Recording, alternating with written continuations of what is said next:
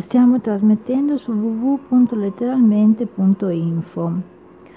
Letteralmente Studio 3 Cristina da Firenze. Poesia del cuore, i vinti vincitori. Ei fu siccome immobile, dato il mortal sospiro. Sulle strofe di questa poesia mi vengono in mente altre persone che silenziose aspettano con aspetto mesto e con indumenti dimessi, vestono i loro animi di leggiadri sospiri, di pensieri leggeri come aliti di vento. L'onda li travolge, ma loro, immobili, aspettano che passi la tempesta per ritornare composti nel loro aspetto di sempre. Immondizie, inciviltà, crudeltà non scalfiscono i loro principi. La tristezza li avvince per quegli individui che non sanno quello che fanno.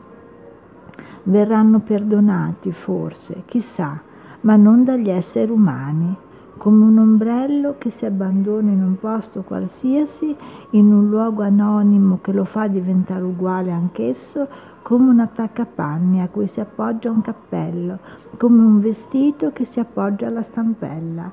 Anche la folla anonima di persone che non gridano allo scandalo, che non ricercano la notorietà, che non fanno del successo la meta ambita della loro vita, esistono e si rifugiano in un angolo di emisfero nel quale nessuno li andrà mai a cercare.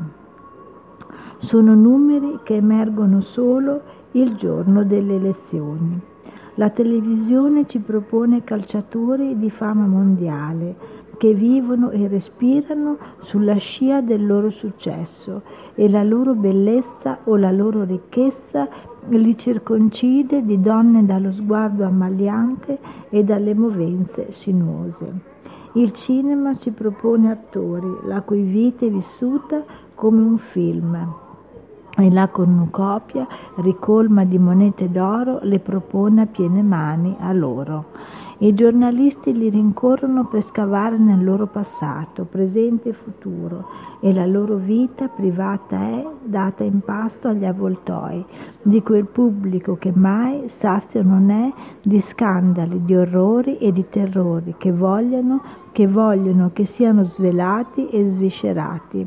Il coltello non gira mai abbastanza nella piaga e anche le lacrime e la sofferenza sembrano far parte di un mondo dalla copertina patinata. Gli uomini e le donne rimangono per sempre giovani, le loro splendide capigliature come leggiadre criniere volano nel vento. I loro corpi sono sempre flessuosi perché la palestra è la loro seconda casa e la cucina è stata abolita, sostituendo a ciò barrette dietetiche e prodotti con scarso potere proteico.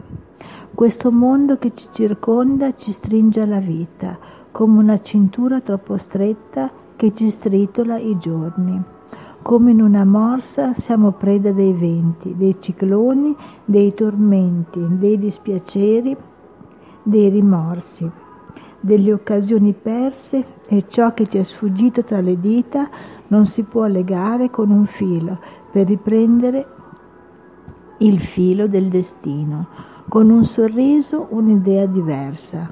Si potrebbero annullare pensieri perversi con meno superficialità e molta sensibilità si potrebbe tenere in considerazione la folla di persone normali a cui nessuno importanza dà.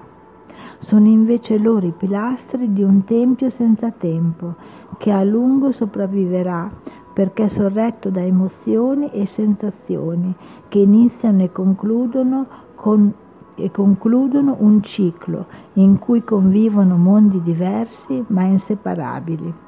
Come in un puzzle si incassano i pezzi e niuno danneggia l'altro e l'altro è importante ai miei occhi come io lo sono ai suoi.